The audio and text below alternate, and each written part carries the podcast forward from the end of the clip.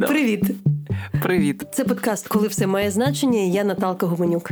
А я Ангеліна Карякіна. І сьогодні ми говоримо про нашого наступного героя е, випуску, трошечки незвичайного, якщо брати всю палітру людей, з якими ми спілкувалися, тому що це в першу чергу політик. По перше, це політик, і він з далекої країни Венесуели і не є фахівцем з України і не досліджує українську війну, але приїхав до Києва. Е, Леопольдо Лопес, напевно, один з найвідоміших дисидентів, активістів з венесуельської опозиції. Упродовж останнього десятиліття Венесуела якось старалася в умовах мирних протестів повалити диктатуру Мадуро. І наш гість Леопольдо Лопес був вкрай важливим для цього, скажімо так, активістом, хоча й був перед цим мером столиці. Революція в Венесуелі можемо сказати не зовсім вдалася. Там залишається диктаторський режим, підтримуваний в тому числі Росією. А Леопольдо Лопес залишається дисидентом. Чому ти вирішила його записати? І скажи, будь ласка, що він робив в Україні? В Україні був конгрес, який називався Crimea Global.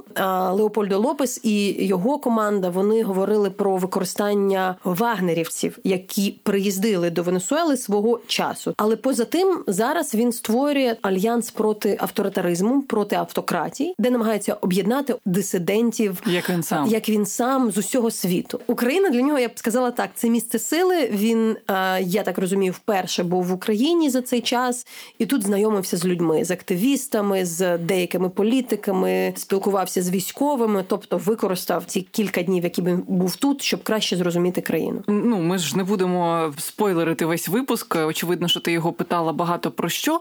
Е, просто щоб е, трошечки людям пояснити, хто це. Це не зовсім з одного боку характерний персонаж е, латиноамериканської політики. Він сам походить з такої родини, ну якщо можна сказати, блакитних блакитної крові чи не блакитної крові, як пиш, пишуть про нього, але є якимось супердалеким родичем Сімона Болівара.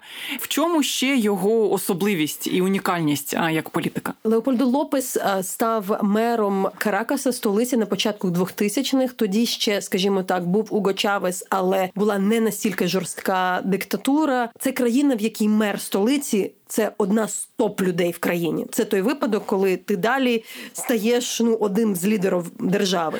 Він дійсно з такої можна сказати елітарної родини, де там спадок Симона Болівара і решти решти. Але він перемагав в різних конкурсах міжнародних мерів як такий, що бореться з корупцією, який створює один з найбільш прозорих міст. Тобто, навіть коли його тоді влада критикувала за те, що от він такий елітарний політик, все одно велика частина людей його підтримувала, бо його чинна політика була, скажімо, реальною. Він мав якісь реальні здобутки. До речі, майже в той час, коли в Україні розгортався майдан, приблизно десь в той самий час венесуельці також почали виступати проти спадкоємця Уго Чавеса Мадуро.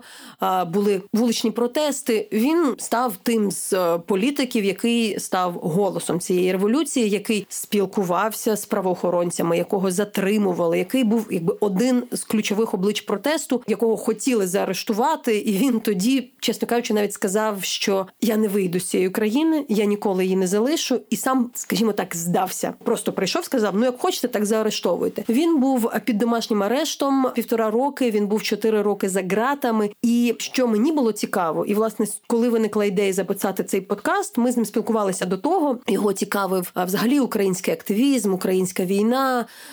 Він є добре знайомим з Енеплбаум, моєю доброю знайомою, яка власне нас познайомила і попросила поспілкуватися. Тож ми мали доволі довгу розмову. Вона мала бути про війну, а далі вона була насправді про те, чому революції перемагають і програють. Мені було дуже цікаво його запитати, чому Венесуельська революція провалилася, коли до нього приходив е, додому, коли він був під е, домашнім арештом, один з очільників правоохоронних силових структур міста Каракаса і Венесуели, і пояснював: ось у вас мільйон активістів, ви їх вивели на вулиці. А я вам поясню, що на цій вулиці у нас снайпер, і він буде стріляти. Отут кубинці охороняють президента, отут гвардія президентська, отут національна гвардія, отут у нас просто вдягнені люди, силовики, які перевдягнені е, в цивільне, які там використовують силу, тітушки.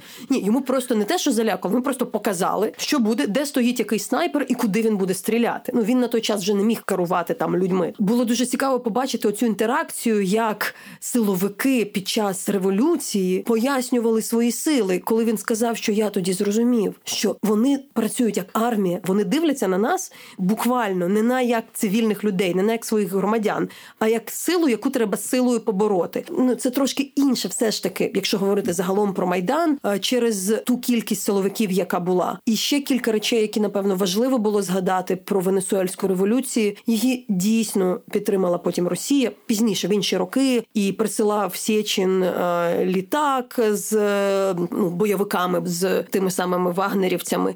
Це було цікаво. З іншого боку, треба зрозуміти, що коли звільнився, він був під домашнім арештом, але зміг втекти, втекти завдяки тому, що йому допомогли його охоронці. Державна охорона, яка його стала на його бік і допомогла втекти. Він провів ще якийсь час в посольстві іспанському в Венесуелі і, зрештою, виїхав і мешкає за кордоном зараз. Ну ти зрештою пояснила, чим це може бути цікаво, які паралелі, але все ж таки для тих, хто нічого не розуміє в е, справах е, Латинської Америки, все ж таки на цьому етапі війни. Чим ця розмова може бути цікава нашим українським слухачам?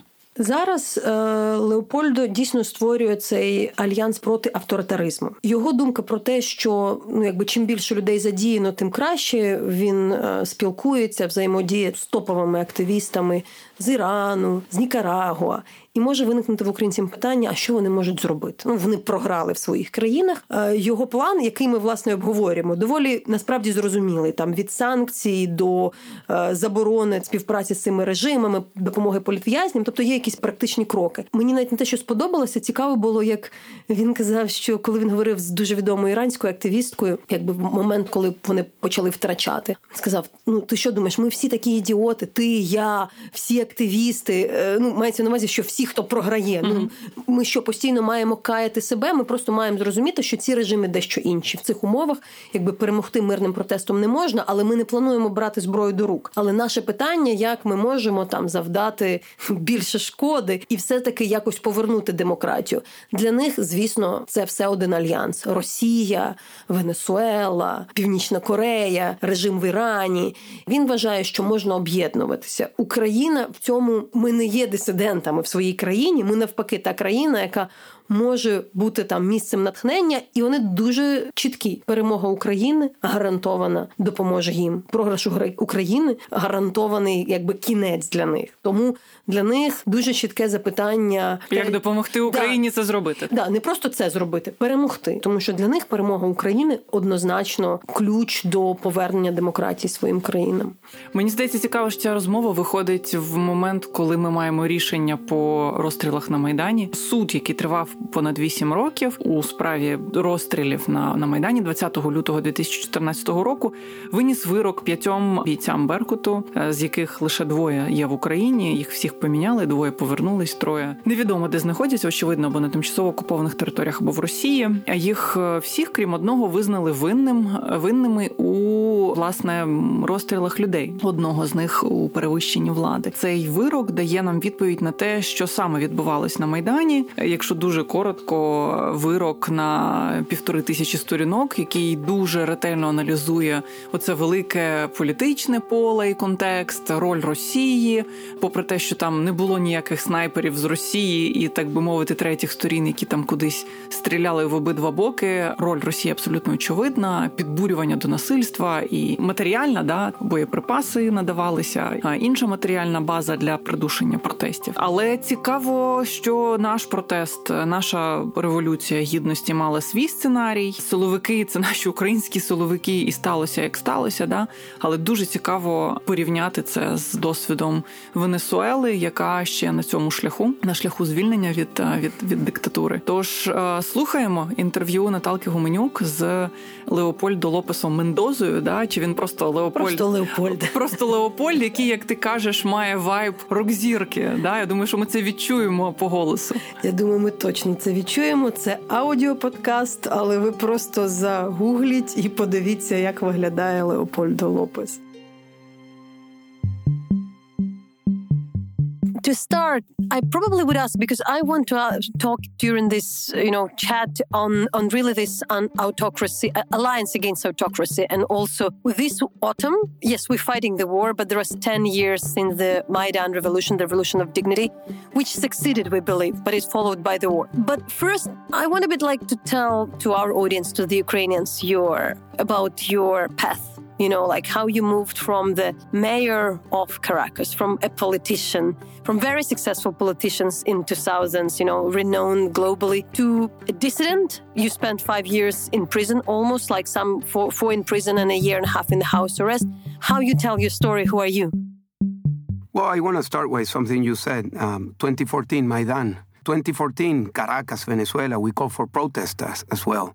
Like here in Kiev, tens of thousands of people went to the street in Caracas and, and all over, and I went to prison. I had been building with um, my colleagues a movement for civil resistance, nonviolent action. We were preparing to protest with discipline, and that took us, many of us, to, to prison. Before that, I was mayor of Caracas, and I had the hope of becoming the governor of the capital region but I was disqualified to run for office. I had 70% of the vote, but I was taken out of the ballot because I was going to win. That was the first disqualification case for political reasons. And I knew this was going to be the beginning of a trend. And that was a very clear signal, like many others, like the shutting down of uh, press, of radio, of TV stations, that Venezuela was going towards an autocracy. So in 2014, I was taken to a prison Actually, I turned myself in. There was a warrant for my arrest, and I decided to stay in Venezuela, and I decided to present myself to an unjust system, uh, an unjust justice, and I knew it was going to be years. My wife didn't think it was going to be that long. I was very clear that that was necessary in order to present the real problem that we had a dictatorship, an autocracy. So I spent the next four years in a military prison, most of the time in solitary confinement. I was sentenced to 14 years of imprisonment. My trial was a, sh- a sham trial. It was closed. Um, nobody could uh, go to the trial.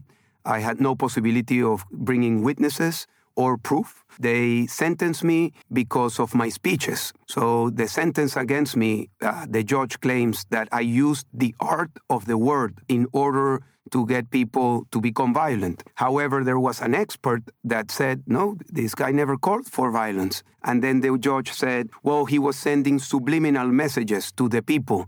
And that's why the people were protesting violently, which they weren't. They were reacting to the repression of the people. After four years, I was taken to house arrest. Then I called for protest again, and I was sent back to military prison in a very cruel, uh, solitary confinement, a very, very difficult time.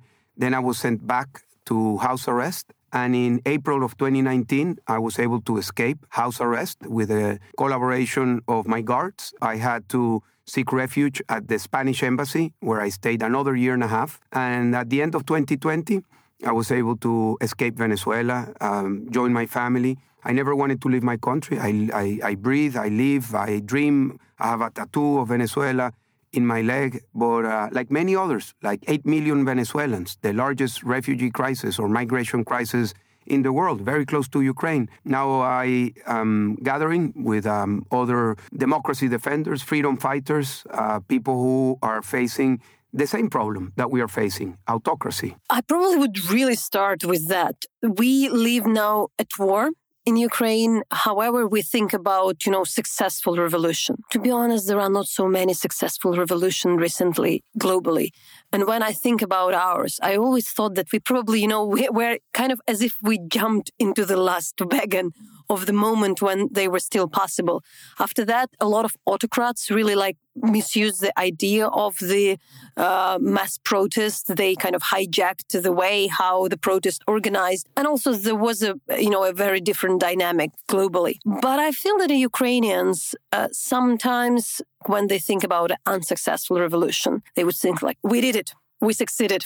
People from Belarus didn't. Iranians are struggling. Myanmar failed. We understand also that in Venezuela, it's there was hope, but it's not there now. So uh, when we chatted with you a bit earlier, you actually said that, you know, you were talking to the Iranian colleague and said, like, don't let us believe that it's something wrong with us. How you analyze the failure and how would you explain also for the people who managed to success in their revolution when it's possible, when it's not? If we take a look at the 21st century, I think the Ukrainian Maidan and uh, the Dignity Revolution was uh, the only successful transition to democracy. There has not been transitions to stable democracy over the past 24 years. I believe that it's very important to understand that there is a trend, a global trend, uh, a trend where autocracy has been growing uh, year by year, and a trend that democracy has been in recession. We have seen movements, or popular movements, color revolutions that I like to reivindicate because uh, one of the things that Putin and, uh, and Xi Jinping that they point out the color revolutions as evil. I think that they are uh, the people's revolution. But if we think of the movements all over the world, Iran, Belarus, Venezuela, Nicaragua, Zimbabwe, Uganda, and I can go on and on. And they have faced a wall of autocracies, a wall of repression, more sophisticated every time.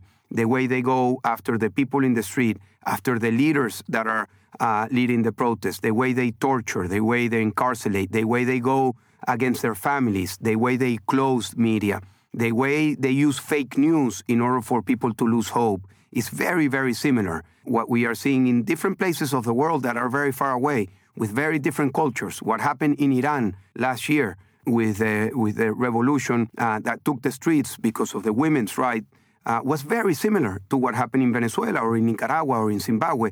And we couldn't be more different Africa, Latin America, Middle East. But when you look at the patterns, when you look at the way the regimes are attack the people, the way they suffocate um, the expression of um, the free will of the people, is very similar. We have come to the realization that these autocrats are not working together. So when we took the streets in Venezuela, Putin was supporting Maduro, Xi Jinping was supporting Maduro, and many other autocracies in the world in what way they were supporting? Well, diplomatically, um, they were supporting them with uh, resources, with intelligence. The, the Maduro was learning some repression techniques the same way the Nicaragua dictator Ortega learned about the techniques used by Maduro. So we are facing a global trend, and that many times is difficult to understand. If you are in your city, in your country, you're dealing with your problems, it's very difficult sometimes to think that somebody far away in the other part of the world is making a big influence in the way your your country uh, is being run. But I believe that if we open our eyes to a global trend, we can link the local struggle with a global trend. Now I have freedom fighters, democracy defenders from all over the world. Now I have many more friends here in Ukraine. We have the, the same sentiment uh, the same commitment for freedom. I didn't know what freedom was about. I really didn't. I was born in a democratic Venezuela. I was lucky to have an education. I was lucky to have uh, food in my plate. And I was lucky to breathe democracy. But I really learned what freedom was about when I was in a cell, maybe a bit larger than the space that we are in. And I knew what freedom was because what I didn't have. I think it's very important to understand the hope for freedom many times comes when it's uh, negated, when it's uh, taken away from you. And that's why I believe that the people in Ukraine are fighting, and that's why the people in Venezuela continue to fight as well the title of this podcast is called like When Everything Matters. It's named after the program I curated this year, the Literature Festival. And one of the part of the story which I was writing that a lot of Ukrainians understood why it's freedom, because for some of the Ukrainians which were in the Russian basement, in the basement during the war, they kind of very clearly understand that it's literally being locked and getting out is a freedom. So it's something we can feel. I want to ask with still to go on with this experience, let's say, of failure. I don't like this term, but you know, we, we, we still, meaning like that there is still Maduro regime in Caracas. What gets your strengths? When I'm talking to some of the Russian colleagues, they usually say, we can do nothing. You know, the regime is too strong. It felt like that in Venezuela, there, there was a limit you can do with that strength you have and with the backing of Russia and China. What gives you strengths and where do you, you know, find the energy to go on?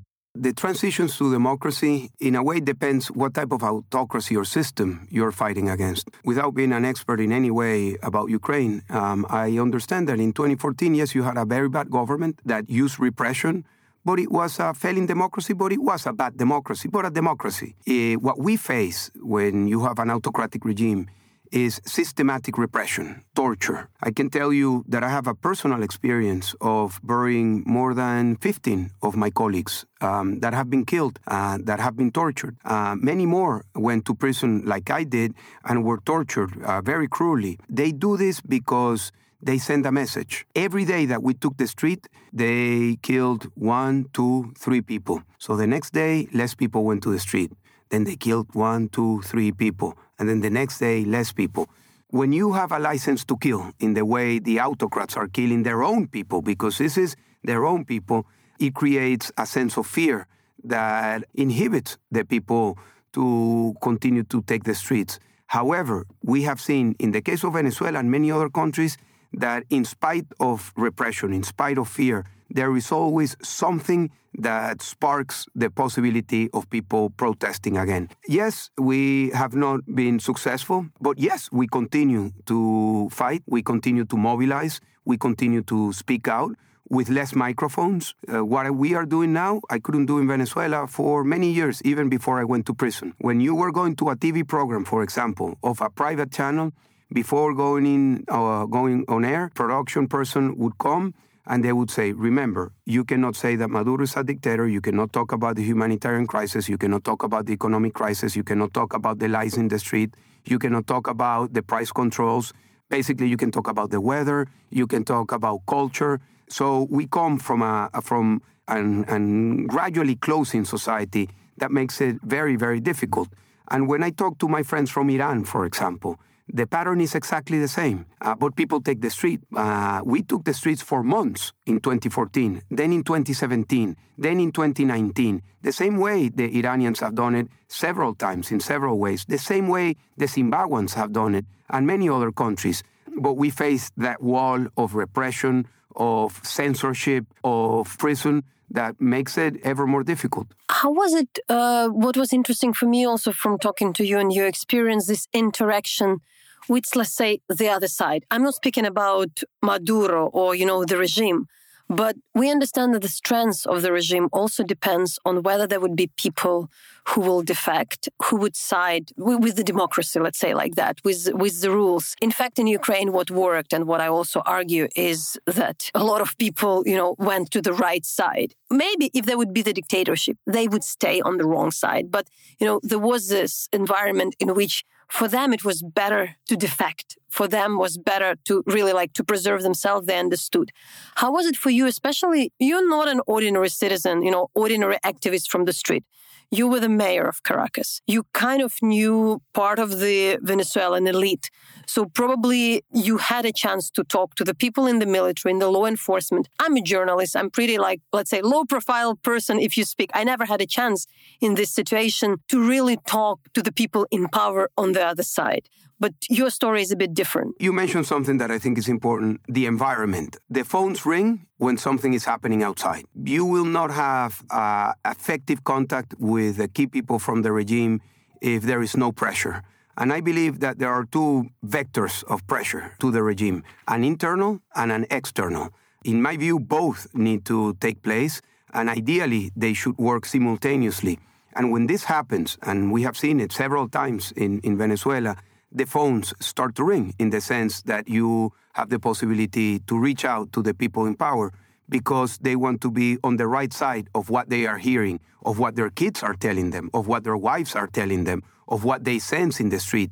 But if everything is quiet, if everything is under the control of the regime, it's very difficult for the people from the, the, the power structure to move from their comfort zone. So that's why I agree and I advocate for external pressure, for sanctions to those who have committed uh, crimes. Uh, in the case of Venezuela, Maduro is being uh, trialed uh, for crimes against humanity at the International Criminal Court. Uh, there are more than 8,000 cases presented at the ICC against Maduro. I believe that these people that are responsible for this, from Maduro all the way down to the people who execute the tortures, the killings, and also the corrupt individuals should be uh, sanctioned. And I know that this is a, an issue of great debate because I think some people mistake that sanctions affect the people from the countries. No, sanctions affect the corrupt individuals, affect the violators of human rights, affect the people who are killing, who are torturing. That's one thing that I believe needs to happen. And then the internal pressure. It's about numbers, it's about people. And when these two things happen at the same time, there is the possibility to reach out. I can tell you an anecdote. When I was in prison, I was sent again in a, in a very small cell. It was a military prison. I am a civilian. So I was in a building by myself. It was a five story building. There was nobody else. Uh, I was alone in a very tiny cell. On the other side, there were more than 500 military prisoners, but the, the officials would come to talk to me every day a captain, a mayor, a lieutenant, and then they had to put cameras in front of my cell and in my cell in order for me to be completely isolated. They wanted to support what we were doing. They said, We're with you. But there were no cameras, there were no microphones at the beginning. So they had the freedom to speak out, or at least through the through the bars from from the hallway to my cell. But then that changed when they when they put the, the cameras and I was even more isolated. But then I was in house arrest. And in house arrest, in another cycle uh, of the protest, this is 2019, I started talking to my guards. One of them, of high-ranking official of the political police who was in charge of the security of my house. There were like 40 people around my house. So it was not only me in prison, but me and my kids and my wife. They said, we, we want to reach out. What can we do? And I said, well, if you really mean what you are saying, why don't you open my house for me to meet with the people who have been reaching out? So, for a period of three weeks, I met with the head of the political police, with the head of the national police, with the head of a very controversial and violent group of Maduro. But uh, I met with uh, some military from people from the National Guard. Some of the guards that were in the military prison with me, they also came. Why are you here? I asked them, all of them, in separate conversations. And after talking about the country, the people, the lines, the suffering, they all said, I am here because of the sanctions. I am here because of the pressure of my wife, of my kids, and those that were not sanctioned, they were there because of the fear of being sanctioned. I have a first hand experience, kind of a human experience, on the people who are the subject of these sanctions. And, and I think that they can change behavior and they can create the conditions for them to move sides. However, there will be no shift in sides if there is no pressure. That's why I go back to this idea. We need to build up the pressure. Internally, it's about numbers, it's about people. And people can manifest themselves in two ways protesting or voting, or voting and then protesting if the election is told but it's about people. It's about organizing the people. That's what we need to do in our countries. And that's what we are working in many countries now to support the knowledge, the training of grassroots activists to become more effective. But then the external pressure is also very important. You said something interesting earlier that, like, even from any point, the more people are better, the more support is better. That's partially the explanation while you're building this alliance against autocracy. What exactly you're building and why you think it can work while meeting pro democracy, let's say activists from very authoritarian places? What you can think you can do together? So, as I mentioned, I escaped Venezuela at the end of 2020. The world was closed still, so imagine after seven years of imprisonment, I, I leave and Venezuela and, and I go and I go to confinement. So it was uh, at the beginning very tough. So I spent the next uh, four or five months in confinement. But then I was able to uh, go out and I went to the United States. Um, I went to other places. And I started to meet people who, like me, had been political prisoners from Iran, from South Sudan, from Hong Kong, from Nicaragua. We started talking about our conditions. And we came to a conclusion that we were not only facing our local autocrat, but we were facing a network of autocrats. For us in Venezuela, that is very, very clear. And I thought we were an exception, but it was interesting and in a way comforting for me to understand that it was the same problem, that we were all facing Putin in a way, that we were all facing Xi Jinping in a way, that we were all facing the mullahs from Iran in a way. In Venezuela, we face all of them because Maduro has alliance of with all of the bad states and with all of the bad non-state and criminal actors from the Cartel de Sinaloa, FARC, Wagner Group, Hezbollah, and I'm not making any of this up. All of this is supported by investigative uh, reporting that for years have been presenting how there is a buildup of this network uh, in Venezuela. So we realized that we are confronting this network of autocrats, of autocrats, but we were completely disunited. But we at times had the logic that if we contacted the opposition from another country, that would weaken our possibilities internally. I remember talking to a Belarusian opposition leader uh, like uh, a year and a half ago, and I asked, What is your relation with the Russian opposition? And they said, We don't have a relation. I said, Why? Yeah, and they said, Because we had the hope that at some point Putin would be on our side. That was really shocking to me. We also made that mistake. At some point, we were reaching out to Chinese, to Cubans, trying to convince them that they should be on the right side, that they should be on the side of democracy. Now I realize that's impossible. They will never be. Putin, the mullahs of Iran, the Cubans, they will never be on the side of freedom and democracy for many reasons. For their own autocratic grip, but also for their kleptocratic network. For them, it's about business as well. For them, it's about profit. For them, it's about power. So they will never open the gate for democracy anywhere. It became very clear to us that there was a lot that we can learn from each other. In the case of my part of the world, uh, Latin America, we had no contact with the Cuban opposition. We had no contact with the Nicaraguan opposition or the Bolivian opposition. Although we understand that many of the curse that has fallen on top of our country comes directly from the Cuban regime, that they have been writing the script for years. But we didn't have an ongoing, constructive, learning relation with them. We decided to create this alliance that we call the World Liberty Congress.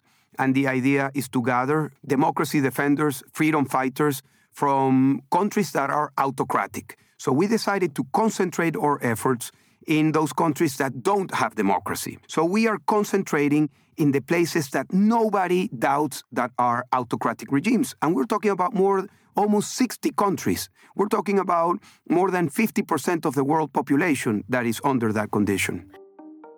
It's a bit remind me, you know, how I for years was talking about disinformation and propaganda, but also at this stage as really, I even can say, you know, genocidal rhetoric from the Russian media. And you know, wherever you start to speak about disinformation in one of the platforms, of course, you can speak about the algorithm of Facebook or, you know, other things or misinformation. But I'm saying, like, look, there is a difference. There is one way you counter disinformation in countries which are at least semi democratic. You can speak about algorithms, about how to overcome polarizations, anything. But there is a bit different things when there is a person, a general, calling to kill the people and dehumanizing, and you know, like which is, is really not just even the hate rhetoric, but call to death. So there are very different ways on how propaganda, for instance, would be done in totally totalitarian states, and the way we have. So, so what do you want to do together? I, I read the article you wrote on the, this challenging autocracy. If to list the things what you're doing, it's about nonviolent activism, sanctions. We already discussed that. Supporting political prisoners, which is also an incredibly important important thing. Ukraine has families of the political prisoners in Crimea for all these years, and probably their support was vital. And you can do so much for them, to be honest, and so little is done to the political prisoners globally. So that's very clear. But there is some other things that, like engaging private sector more, not letting the private sector work in the territories where there is autocracy. Very interesting for me was repositioning of international institutions like the UN, which sometimes serve autocrats better access for the internet to the closed societies, innovative tools to provide support, all things connected to propaganda, as well what you are doing with a Bitcoin. So I kind of listed the things, but uh, you can maybe pick up and say what are the most important and how you suggest to work with that. Well, let me let me start by the disinformation, misinformation, fake news, all of that. As you very well say, it's a very different problem to talk about those issues in the US, in Europe, in, in a democratic country than in an autocratic regime. Let me give you an example. In 2014, when we called the protest. I was leading those protests. We called the people to go to the streets using Twitter and Facebook. That was our only megaphone because I was completely banned from the, the media. And tens of thousands of people went out. Fast forward 10 years, today, the conversation in social media is completely contaminated and controlled by the regime. And in fact, not only by the regime, but also with great levels of influence from Russia. In Venezuela, if you go to the trends, some days you find some weird things like you have in Persian uh, a tendency in Venezuela or in Russian a tendency in Venezuela. It's like, why is this happening? Because of Russian speaking people in Venezuela? Because Persian speaking people in Venezuela? No. The answer to that is that the troll farms that are working in Venezuela at any given point are being put to the use of the interest of Russia or Iran. And in the same way that the troll factories from Russia are being put to the use of uh, the interest of Maduro. When I learned that the Wagner Group had two things, they had two lines of actions. They were mercenaries uh, that were killing people, that were doing all of the organized crime, extraction of resources in Africa, engaging the war here in Ukraine. That was one line. And then it was a very interesting surprise to me to learn that they had a factory of trolls and bots. But this was led by the same person. So if it's led by the same person, it's the same logic. The same logic that they are using with mercenaries to kill, to mutilate, to extort, and to work with the logic of organized crime is the same logic that they are using to manipulate social media. So they have weaponized the use of social media. And we uh, see in an autocratic country that when you don't have an alternative, it's, it's very difficult to combat. In a, in a recent study, they presented, analyzing the social media, that the dictatorship is capable of posting uh, over 30 million messages. Uh, and in that same period of time, the democratic sectors were uh, capable of posting 30,000 messages. It's, it's an impossible war because there are no resources and because many times we are alone. If we put some economies of scale, that is, if we join efforts, if we understand that we need to also create some muscle from the freedom side, from the democracy side, well, maybe we can join efforts the Cubans, the Nicaraguans, the Venezuelans, the Ukrainians, the Iranians who want freedom and democracy, and join also efforts in, in different areas. That's, that's one thing with respect to communication, fake news. But there are many other things that can be done that it's very obvious, but it's not happening, which is free and uncensored access to internet. I was called to testify in the U.S. Senate uh, to talk about these things, and at one point a senator asked me, "So if you can tell me one thing that we should concentrate," and I said, "There are many."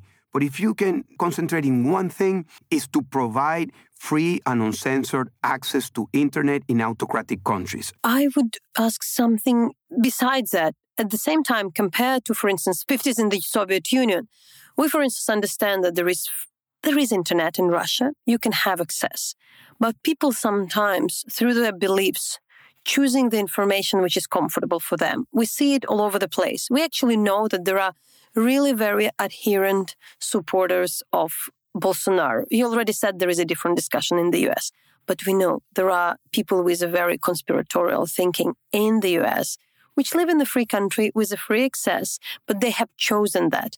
The, the, the, big issue for anybody who tried to reach out to Belarus or to Russia say that, in fact, you could, but there were independent media, but there are people who just chosen to do that. They believe we know that dictators learn how to polarize society, but there are these extremes beliefs. There is extreme growing partisanship in a lot of societies. There are also very adherent supporters of some of these dictators. There are people who believe in the revolutionary God. There are people who probably, you know, beyond being corrupt, there would be some very adherent supporters. And sometimes they are sincere. You can discuss, you know, whether they were brainwashed.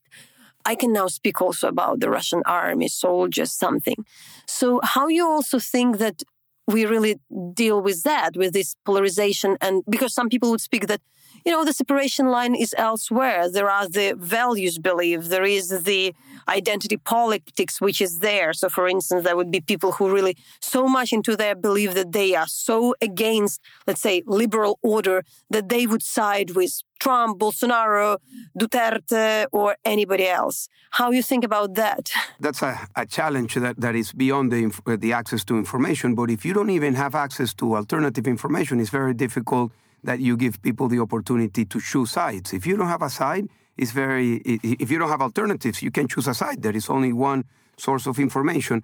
And yes, you can say, well, there is access in, of internet to in these regimes. But the level of censorship, I can talk about Venezuela. Thousands of uh, websites are censored, completely blocked. There are places where there is internet. Uh, but then there is another problem, especially in African and Latin American countries that is widely access to internet. So there are territories where there is no access to internet. Um, there is complete blackout.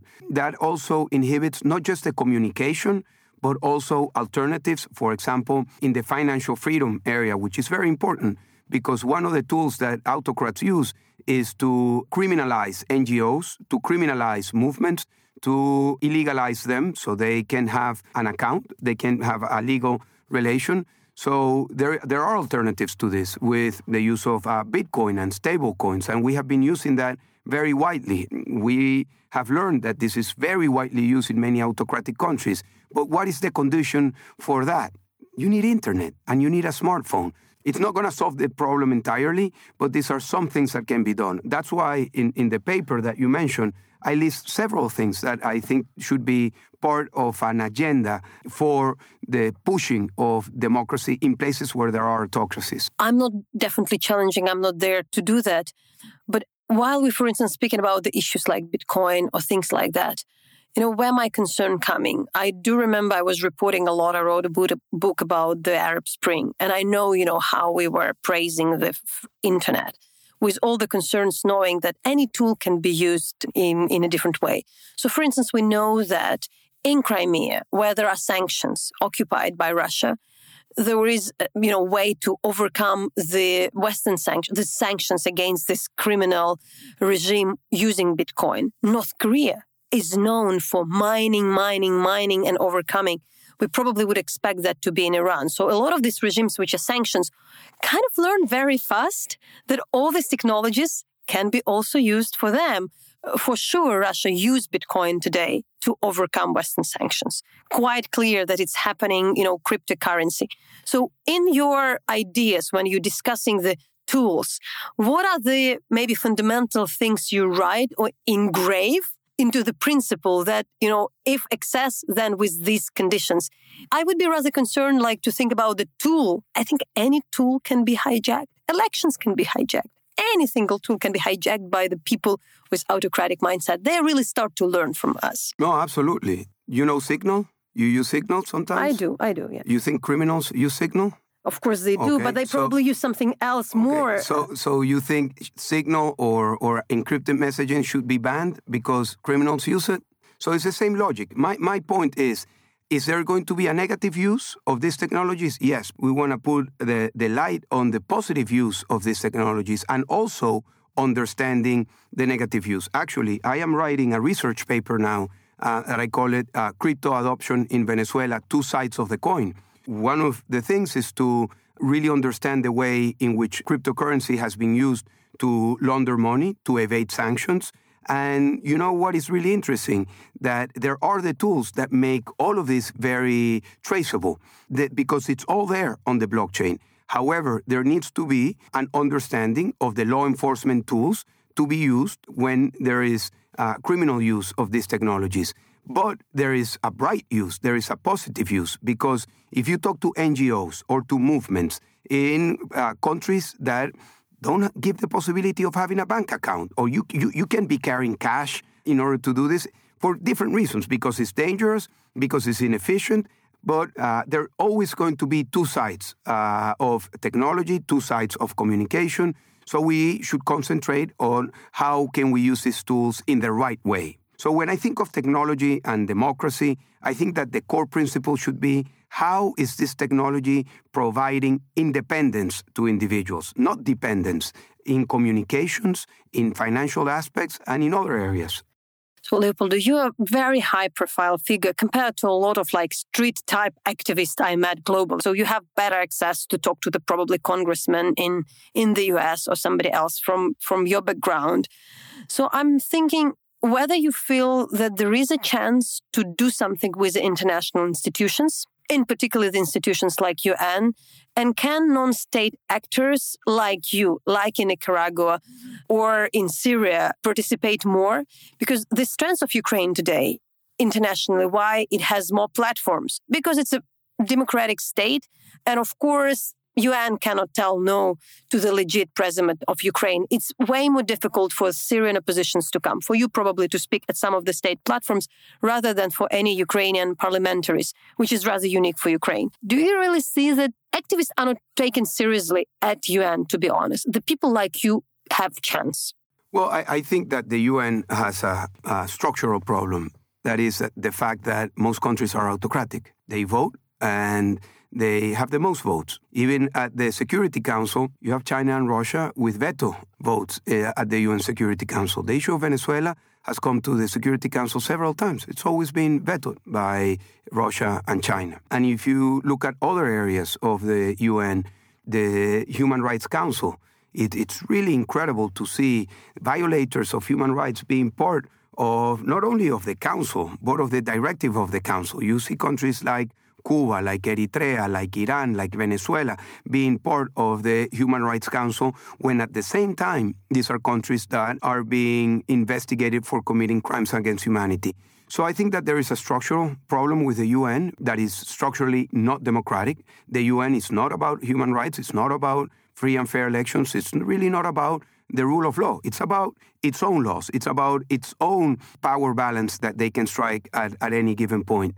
Um, so that's why we want to create, very modestly, but we want to create a Congress of global voices that want democracy. You have seen how important the Sustainable Development Goals have become, right? The Sustainable Development Goals of 2030 that were approved by the UN, uh, that then created this movement of ESG, environment, social governance, that has been channeling trillions of dollars of investment what they call impact investment for the environment. We analyzed the Sustainable Development Goals. You know how many times in the Sustainable Development Goals, which is the worldview of how the world should look like in the future, you know how many times the word democracy is mentioned? Zero. You know how many times the word human rights is mentioned? Zero. You know how many times the word freedom is mentioned? Zero. You know how many times transparency is mentioned? Zero. Why is this? Because it was drafted and approved by a majority of autocratic regimes. So the UN is really, and many times, unfit to promote what we consider universal values. I consider them, and I consider that any person in any corner of the world should have the right to live in a democratic society. And now, after living everything that I went through, after everything that my country has gone through, but particularly after meeting so many people and understanding many circumstances in other countries, I really believe that these are universal values. Again, not from the theory that I learned when I was studying, but from the practice. So we need to find ways in which these global voices could be heard.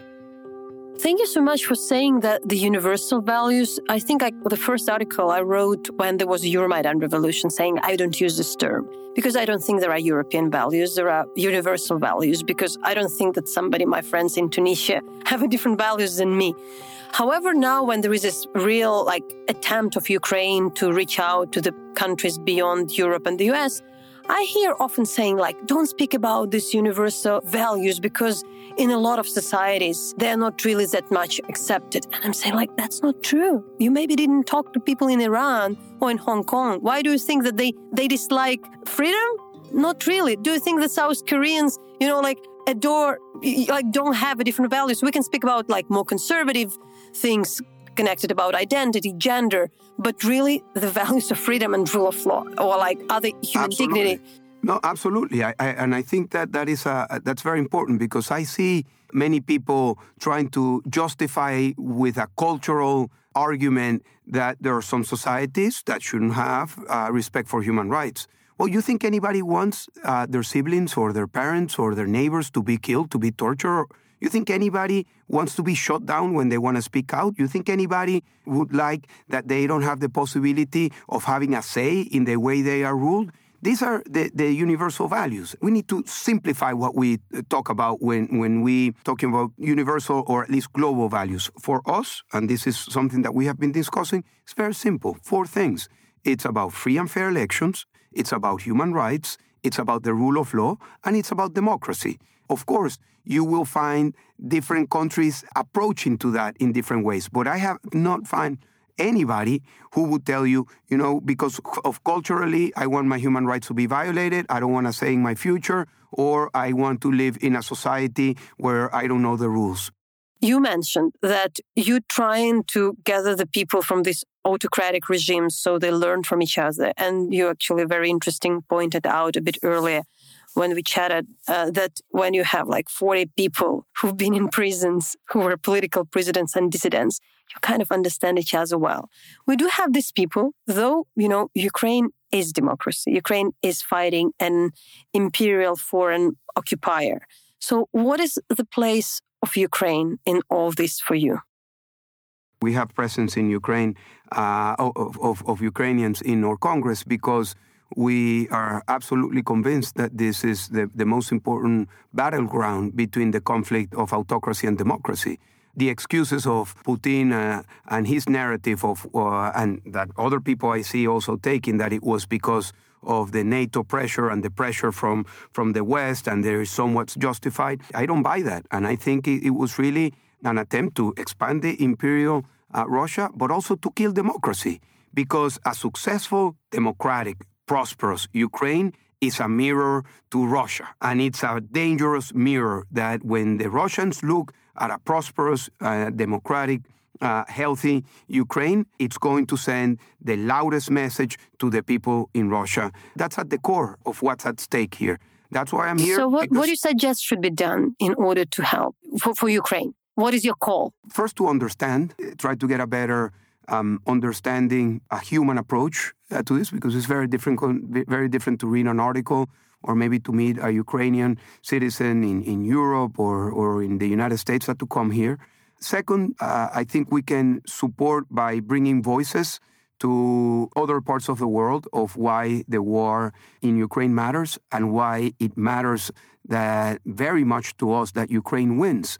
I have talked to several Ukrainian diplomats in the past year, year and a half, and it's been very interesting for me to hear several times that uh, their effort is to convince governments to vote in favor or to support Ukraine. That's not going to happen in many countries. I mean, they can send as many diplomats, uh, missions to Venezuela, Maduro, Ortega, Diaz Canel, Arce, Museveni, the mullahs, they are never going to support Ukraine. However, what is very different, and I think this is something very important for Ukrainians to understand, that the people from Iran, from Zimbabwe, from Venezuela, from Nicaragua, from Hong Kong are not the same that the regimes. There needs to be a way of reaching out to civil society, to political democratic movements, to independent media from, this, for, from these countries where, where there exist in order for those voices to be heard. If you ask me what should be an effort, not only of the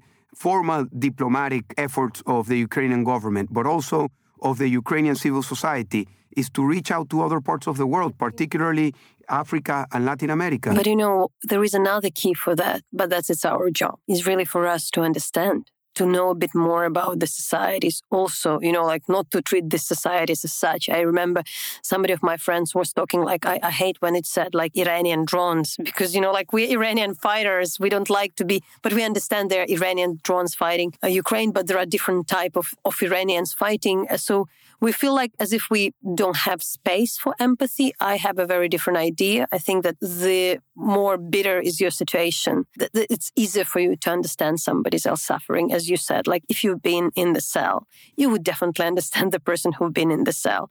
It's not like you compare your experience, who is worse, who is better. But I think for the Ukrainians, they have their own way. There is today this openness to learn more about Venezuela, about Iran. I've been foreign reporter for a while. I had there was always a limited interest to somebody else's stories because we were considered that you know we are busy with our own troubles. Now the troubles are bigger, the tragedies are bigger, but there is more openness exactly because we in fact understand what is war. What does it mean to have, you know, 8 million, you said? 8 million Venezuelans 8 million outside. Of a population of 30. That's 25% of the population of my country. So I do think that there is a better chance, but it's like a two way thing. While I would like you to also explain another things coming from Latin America, the left right divide on support of the Ukraine and your, your profile, we do understand that it's sometimes different. In some of the countries, the opposition, progressive opposition on the left. I'm not speaking about, you know, far left or traditional left. It's a bit different in Venezuela Venezuela. I don't know how you would describe your government. It's actually what is a political affiliation? Where are you? And how for the Ukrainians also understand? Look, I'm not really asking about explaining that there is a tradition that, you know, America meddled into various issues in the Latin American Soviet Union has been seen as a different sides. That's we understand. But how would you explain it today and the potential and the potential of the Latin American left? And also, if you speak about the Venezuelans of different views? I think that ideology can, can really make things uh, a lot more confusing and a lot more fuzzy. It makes. Um, I, I, really don't think that this is a struggle between right and left conservatives and liberals. And following the argument that there is an alliance of autocrats, well, there is no alliance of ideology. I mean, you have the communists from China, the nationalists from Russia, the mullahs from Iran, that theocratic, mega conservative society and they are all aligned in, in their interest, in their voting, in their financing, in their kleptocracy. So it's not about ideology. When I talk to different people about the way they look at Latin America, the way they look at Africa, uh, they try to look at the reality today through an ideological lens. And I think that distorts things very much. Maduro, you ask me how his regime thinks of themselves. Oh, they are a leftist regime, but they're really not. They're really not. I mean, they have destroyed our country. Our country today is one of the most unequal societies. We are as poor as Haiti. Venezuela had at one point $17,000 GDP per capita. Today is $1,500, only aligned with Haiti, which is the poorest uh, country in the region. And there is a mega rich class of the people who are close to the regime, mega rich. So in Caracas, the capital of, of Venezuela, you would find today uh, Ferraris, you would find mega luxury, you would find, but for a, for a very, very tiny group of people. To Venezuela, like many Latin American countries, we've always been unequal. But now the distance has just grown tremendously. There is no free access to education, no free access to healthcare. There are no access to social programs that effectively change the lives of people. So it's all a lie. It's all narrative. For me, it's just very simple in order to understand the problem. It's autocracy, democracy. Still, for instance, if you're asking, let's say, not asking, but calling for some of the solidarity from your, uh, let's say, more democratic forces in Latin America, I assumed you might be in the very same position to some point. Then you really hope more anti-Maduro protests that like people in Chile, in Brazil, they're closer to Venezuela than Ukrainians and Iranians. Was it also we felt that, you know, uh, the protests in Venezuela, did you try to reach out and how was your relations with, let's say, some of the left, various lefts in Latin America to support your cause and how did it work and what is your argument? No, we, we've had very important figures from progressive left. My political party is it's, it's a center left party. However, the regime tried to uh, present us as extreme right Nazi or, you know, all of the narrative that you are very uh, familiar with they really tried to put these targets on us uh, as we are from the extreme left because for them it's very comfortable to try to appeal to the center, center, left, left part of the ideological spectrum worldwide and say, well, we are confronting the right and the extreme right. Beware of them. No, we are not about uh, the extreme right. We are about these very basic core issues that we are talking about. There are very important people in Latin America that come traditionally from the left that, of course, have been supportive. However, the regimes that today call themselves leftist regimes, and I can mention Brazil, Colombia, Argentina, they are all kind of the propagandists of Nicolas Maduro. So you have these regimes that call themselves progressive, that they talk about the environment, that they talk about human rights, but they are willing to stand beside a dictator that is being investigated for committing crimes against humanity for their own either political reasons or their kleptocratic uh, or business reasons. And there, then, then there is the people of Latin America. I think if you poll the people of Latin America if Maduro should stay or leave, or if Ortega should stay or leave, uh, you will have very large majority of the people that would be against uh, Nicolas Maduro. So there is a challenge of not trying to put the problem in this perspective because I, I, hear sometimes arguments from the left trying to create a line of argument of, of framing, kind of like like giving um, creating the conditions for the left thinking people to be supportive of a cause as, as simple and clear, like the case of Venezuela or Cuba, Nicaragua, and, and, and many others. So it's it's it's, a tough thing um, because that lens is there, that bias is always there. Um, but I think we need to make an effort rather than to create the nuances that people love that word, to create the subtleties, kind of create the gray areas, is to present a different framework. You know, this is about democracy and human rights and free and fair elections. For final question, I'm curious, what are you learning here? I understand kind of there are general things, you know, there are things in Ukraine the activism, the anti-corruption fight, the, the something we progress.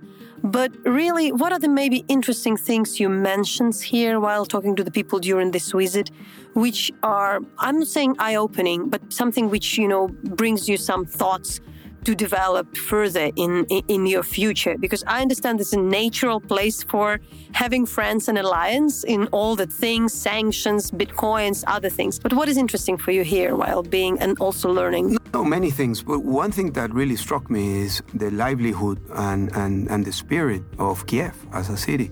It, it, it's really shocking. If you today, if you are walking the streets of Kiev or if you walk the streets of Paris, you would think that uh, France is a country at war and not, not Ukraine. And, and you says it as a mayor, as a former mayor. Yeah, that, that's why, I mean, I, when, whenever I go to a city, I mean, I, I have the bias of looking, you know, the way they, they, if the city is clean or not, if public transportation works, you know, how the public lighting. You didn't use probably proper public trans- transportation. It's not very good, but anyways, no, it works. It yeah, works. But, but my point is that, but beyond the, the work of the city, that is, is really impressive, is the spirit of the people. That's what, I mean, that's my biggest takeaway. And then many other things, but the spirit of the people. My big takeaway is that Ukrainians are hopeful that they are going to win and become a, a much greater country than the one they are today. And that they, my sense is that you are making a great, a great effort to build that today. So my sense is that we want to, you know, open our restaurants. We want to, you know, we want to be in the streets. We want to, we want to record this podcast. We want to do things because normality is a way to fight back. Normality is a way to say you are not going to conquer our hearts or behavior. And this is the way we want to live. We want to live as a free society and as a democratic society. And that's something I learned. You can only feel that if you come here. You really, really, really got it. That's really the way of resistance. It's, it's a bit schizophrenic because there is a risk, there is a tragedy, you know, it's always, but this idea that we go on, we don't stop, because you want us to stop and we won't. That's what we do beyond everything. I had the opportunity to talk to some soldiers uh, yesterday, people who had been in the front lines, and I asked them about this. I said, you know, how do you feel going to the front line and coming back to Kiev and, and the city being as it is now? And they said, uh, you know, it's, it's hopeful because uh, that's what we are fighting for. And uh, it's a way of, of the people resisting, it's a way of coming back you know, to my house and being with my family and know that, yes, I'm making a, a sacrifice and taking risks, but they are living the life that we are fighting for. Thank you for understanding and for coming. And I think it's just a very beginning. It's not even the very beginning. It's some we somewhere to go on. And I'm also very, very hopeful that, you know, Ukrainians would be more engaged also in solidarity and support for Venezuelan cause. I had traveled once during the Euromaidan revolution, Maidan revolution, uh, to Davos to tell the cause. And there was the days when the first people died in, in the Maidan. I wasn't at home, so it felt very bad. But I also had met some Venezuelans because they were also exactly the time. And we did this, you know, like, like selfies with, I think I got a bracelet with Venezuelan signs and photos. And there was this pictures of solidarity. And Facebook has this nature to remind you every year you know, like that there was this when I was like making a photo for the Venezuelan cause with the hope. And I always felt guilty because I had no time to return. I hadn't time to ask, like, how are you? What's going on? And still, you know, I feel kind of sad that I cannot find a way to relate to my Syrian friends, to my Egyptian friends. But I seem like this picture with Venezuelans is in my head. But I still hope that we, we probably you know, find a bit more time as long as we win, and we would we would remain more definitely more devoted to to the other causes. No, thank you, and and uh, I am certain that Ukraine is going to win. Uh, it's a matter of time, and when you win, you are going to become a reference to many parts of the world, and I think that that will be part of the responsibility of Ukraine to the rest of the world. And it's always it's also going to be part of the new Ukraine a global Ukraine, a Ukraine that has reached out to the hearts of billions of people around the world that will be wanting to learn more. And I think that the buildup of that new Ukraine is going to take a lot from the rest of the world. And I, I hope to come back um, many times.